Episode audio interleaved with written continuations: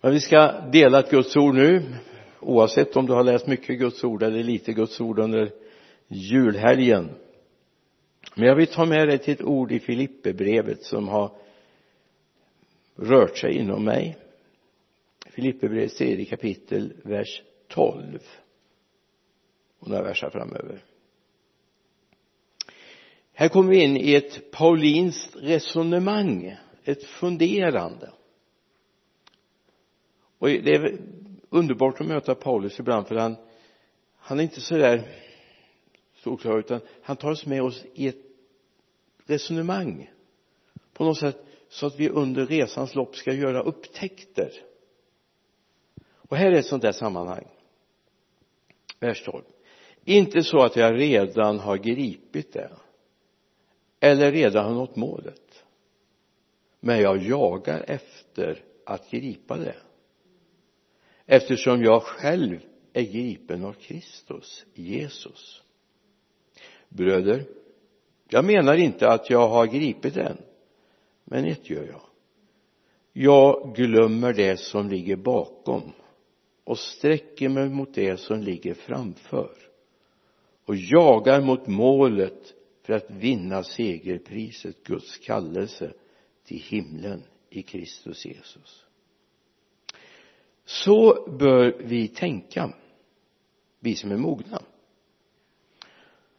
Och tänker ni annorlunda i något avseende ska Gud uppenbara också det för er. Låt oss bara hålla fast vid det vi har nått fram till. Amen. Här är han liksom i en resa jag är på jakt efter någonting. Jag ska ha tag i någonting. Jag ska nå målet. Jag är inte framme än men, men jag, jag har någonting framför mig som jagar, jag jagar emot som jag vill ha tag i. Och lite grann är det här mellan jul och framtiden. Mellan Kristus kommande till världen och framtiden. Paulus stod inte still. Han var inte statisk utan han ville vidare. Och nu vet han för ju till och med resonemanget om att ja jag funderar på vore det bäst för mig att flytta hem till himlen? Eller ska jag bli kvar?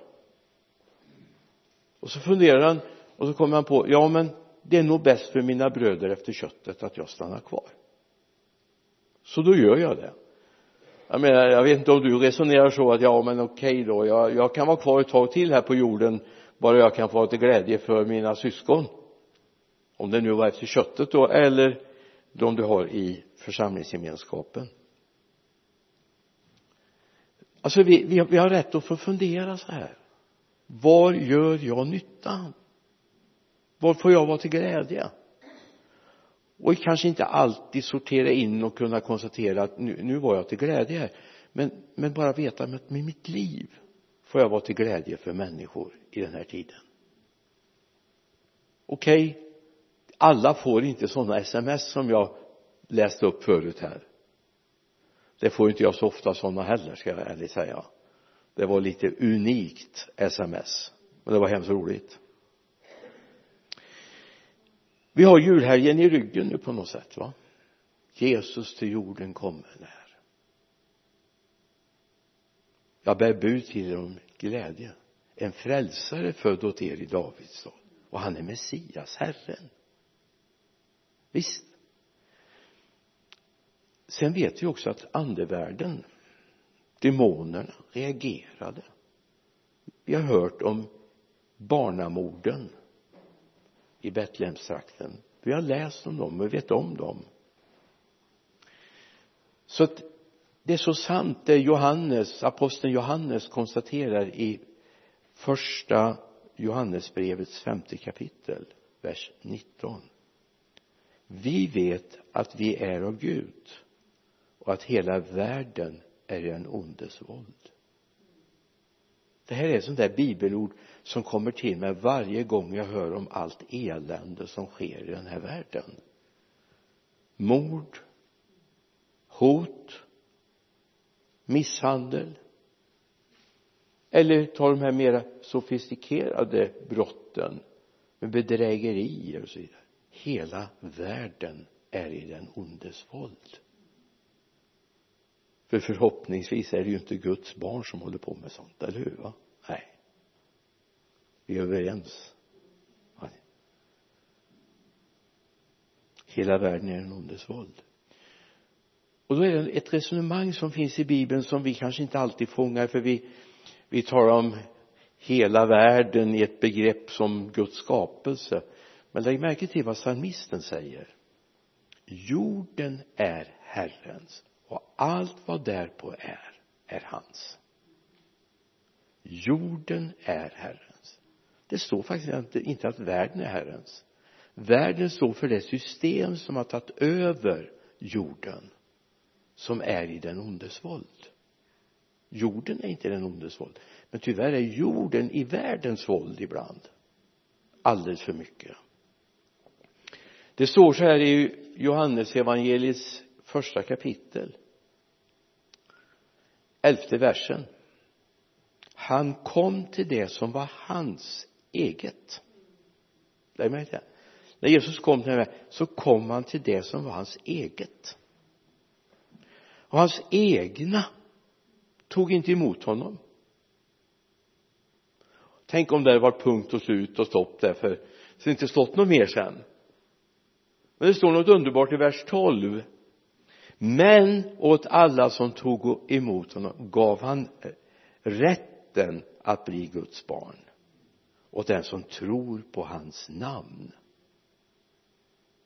Alltså när vi tar emot Jesus i våra hjärtan vi tar emot honom som världens frälsare då får vi en rättighet att kalla oss Guds barn. Du har fått en rättighet att få kalla dig Guds barn. Och du är det. Du är det. Det är inte så att vi ska förverka eller förvärva det här på något sätt genom duktighet. Utan precis som Paulus han har gått från mörker till ljus. Från död till liv. Och han hade fått rätten inte bara att vara Guds barn utan var också Guds ambassadör i den här tiden i första Petrusbrevets andra kapitel finns det ett resonemang som jag älskar och som jag ofta, ofta återvänder till verserna 9 och 10 men ni är ett utvalt släkte ett konungsligt prästerskap, ett heligt folk, ett Guds eget folk för att förkunna hans härliga gärningar han som har kallat er från mörkret till sitt underbara ljus. Ni som förr inte varit folk är nu Guds folk. Ni som inte hade fått barmhärtighet har nu fått barmhärtighet. Alltså ta den vers eller versarna med dig hem och fundera över det och så kan du ställa dig framför spegeln så kan du läsa så här. Det här handlar om mig. Det handlar om mig. Smaka på det. Han har kallat oss från mörkret in i sitt underbara ljus. Ni som förut inte varit folk är nu Guds folk. Ni som inte har fått barmhärtighet har nu fått barmhärtighet på resan från julbudskapet in mot evigheten. Det är det som händer egentligen där och vi går till Jesajas profetians nionde kapitel vers 2 det folk som vandrar i mörkret ska se ett stort ljus. Över den som bor i dödsskuggans land ska ljuset stråla fram. Ja, jag vet att det här handlar om Israel.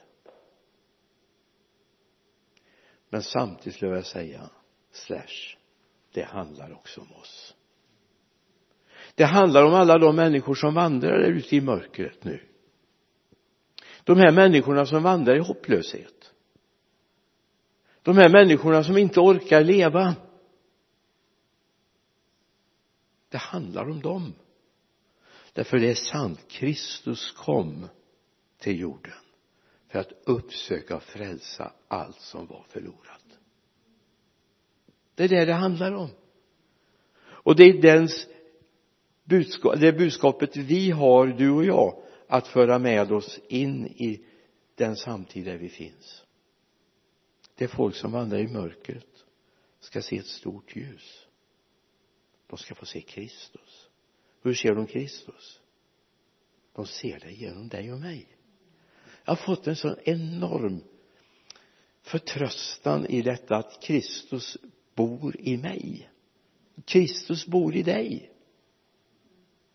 vi behöver inte liksom göra något speciellt. Låt vi bara Kristus få fylla vårt hjärta. Så kommer människor där vi finns. I den situation där vi är kommer att få se ljuset. Smaka på det.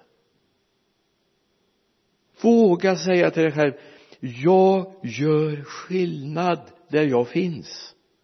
I släkten familjen jobbet bostadsområdet. Du gör skillnad. Varför då? Jo därför att Kristus bor i dig och han låter sitt ljus lysa dig. Och då finns det ett underbart uttryck i Efesierbrevets femte kapitel. Det här skulle jag vilja att du stryker under i din bibel. För det här är så fullt av hopp tidigare var ni i mörker men nu är ni ljus. Tidigare var ni i mörker men nu är ni ljus i Herren. Lev då som ljusets barn för ljusets frukt består i allt vad godhet och rättfärdighet och sanning heter och pröva vad som gläder Herren. Lyssna nu. Förut var ni mörker. Även jag men jag har blivit ljus. Varför det? Därför Kristus har flyttat in. Det är inte att jag har skärpt mig eller varit duktig eller utan därför han har tagit över mitt liv. Och det är ju den här hälsningen vi är på väg. Vi är på väg att inta det här och vi är på väg att intas av Guds tankar och Guds värld. Det här är inte ett kort ögonblick. Det är inte bara en, en sån här dagslända eller ett tomtebloss som blossar till. Utan det är en livsförvandling. Det är en livsförvandling. Så ta med dig det. Gud håller på att livsförvandla dig. Han började med mig för rätt många år sedan nu. Jag har ju varit med några år. I början på 50-talet började Gud sin resa med mig. Sen så kom jag fram till 64 då kapitulerade jag helt och lät Jesus flytta in. Jag var en sån där ungdom på glid ni vet. Det finns många som har varit på glid. En del har glidit längre. Och jag var väldigt illa ute. Kan jag berätta en hemlighet för er?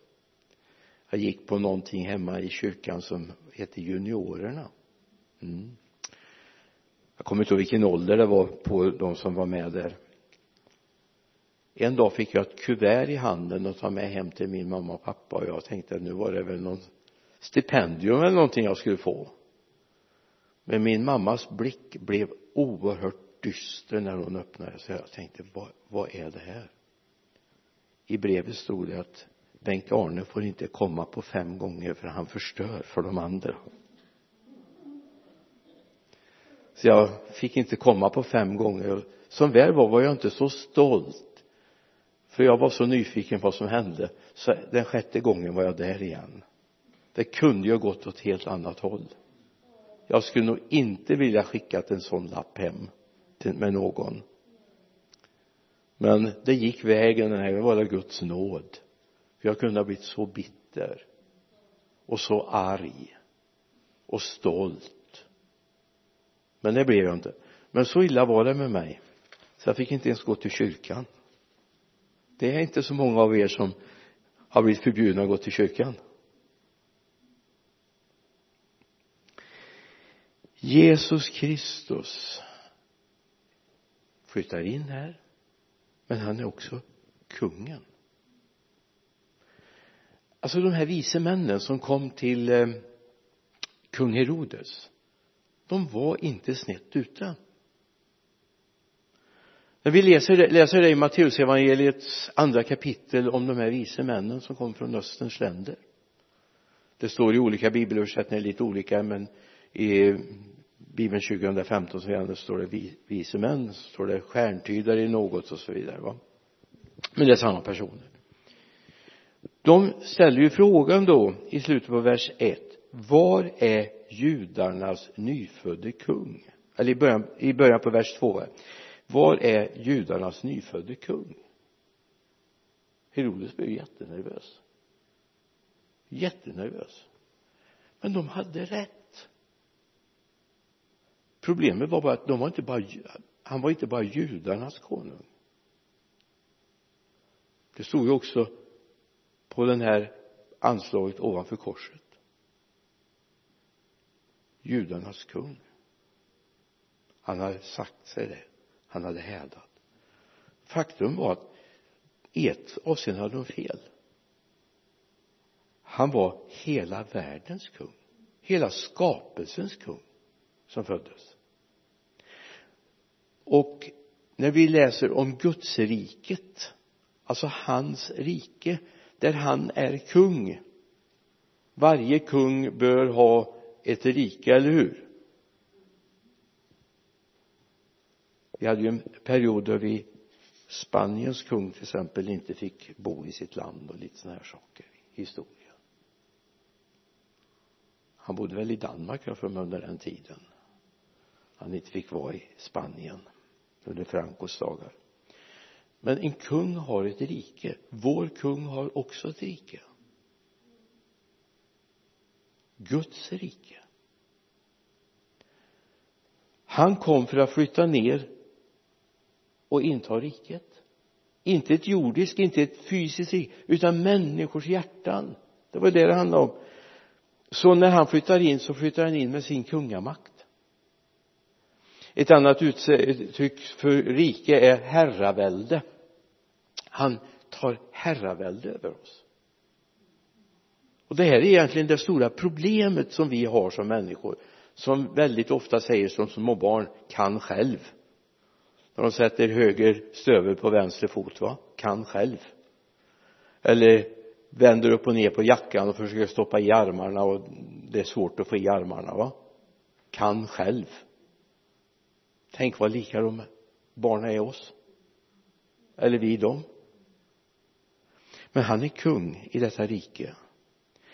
Men när Jesus får frågan om detta riket vi har det i Lukas 17 bland annat vers 20 då Jesus blev tillfrågad av fariséerna om när Guds rike skulle komma svarade han Guds rike kommer inte så att ni kan se det med ögonen. Ingen ska kunna säga se här är det eller där är det. Nej Guds rike är mitt ibland er ordet mitt ibland eller uttrycket mitt ibland kan också översättas med bo i oss.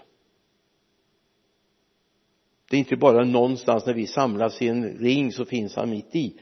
Han finns mitt i här i våra hjärtan. Och han vill styra oss. Därför han har ett perspektiv. Han ser längre än du och jag. Han vet vad som händer i övermorgon. Det vet inte du du kan planera morgondagen och övermorgon och nästa vecka och det försöker jag le och planera nu för, vår, för våra församlingar här för nästa år. Alltså, Bland annat har jag planerat in att Jonas uppifrån Nordupplandskyrkan ska komma hit 20 januari och lite sådana här saker va? Det är underbart. Men du och jag vi vet ju egentligen inte om vi kommer fram till 20 januari en gång. Vi vet ju inte om vi är friska och krya och kan vara här en gång. Eller jag har planerat det har hänt vid något tillfälle eh, vi hade en predikant som skulle komma till oss och predika. Var jättenöjd jag tog ledigt på lördagen och kände det skönt. Söndag morgonen tidigt så ringer telefonen och så säger den som ska predika jag kan inte komma till er. Jag är på näl med min dotter som är sjuk. Och jag kan inte lämna henne. Och det förstod jag ju. Jag tänkte bara så här så, så skört är vårt planerande va? Men den Gud som har flyttat in i vårt hjärta han vet lite mer. Han vet vad som händer nästa vecka och nästa år och framtiden. Han känner din framtid. Så det är väldigt tryggt egentligen att få vandra tillsammans med honom och var ett öra mot honom. Det är precis så Paulus lever. Nu lever inte längre jag utan Kristus lever i mig säger han. Och det tror jag är viktigt att vi får tag i det här att när Jesus flyttar in flyttar han in med sitt rike. Och det är inget ytligt. Om vi går till Romarbrevet 14 vers 17 så är Guds rike är inte mat och dryck utan rättfärdighet, frid och glädje i den heliga ande det är Guds rike.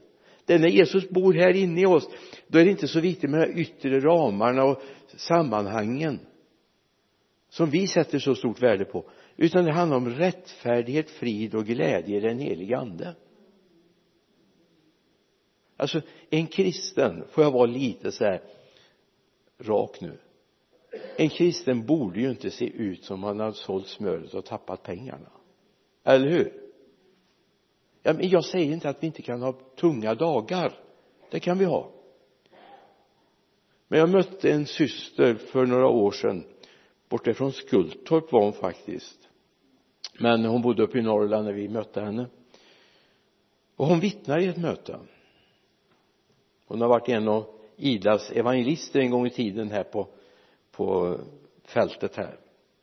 Någon gång på 50-talet då berättade hon om att hon blev hon var evangelist här då och så blev hon kallad hem till hemmet. En påskdag. Eller påskafton blev hon kallad hem. På natten till påskdagen fick hennes mamma flytta hem.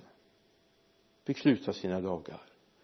Hon sa jag tänkte så här det är nog något fel på mig. Det är klart hon grät. Men i hennes hjärta fanns det en ton hela tiden men Kristus är uppstånden. Men Kristus är uppstånden. Mitt i sorgen så sattes hennes fokus på han lever. Han lever. Kristus är uppstånden. Och jag menar visst det finns tunga dagar jobbiga dagar vi har gått igenom det. Vi fick ett oerhört tufft slag när eh, 84 måste det ha varit. 84 ja. Som gjorde att jag hamnade ett antal veckor på på sjukhus med våran yngsta dotter fem och ett halvt år. Men hela tiden alltså jag kunde ju inte hinna till kontoret. Jag satt på ett dagrum på nätterna och förberedde för jag försökte uppehålla min tjänst hela tiden. Så jag satt på ett dagrum på ett sjukhus på nätterna och förberedde predikningarna och, och leda bönesamlingar, styrelsemöten och så vidare. Och så hade vi en Birgitta var inne eller också var våran äldsta son inne och, och, och bytte av mig. Men hela tiden få känna men du du är med. Du finns med. Det finns ett hopp. Varför då? Han bor här inne. Guds rike är inte de här yttre sakerna utan det är rättfärdigt frid och glädje i den helige ande. Tänk när det får bubbla upp mitt i smärtan som vi kan uppleva ibland. För det gör vi. Vi upplever smärta. Och då vill jag bara skicka med dig en sista bibelvers ifrån Matteus 6 och 10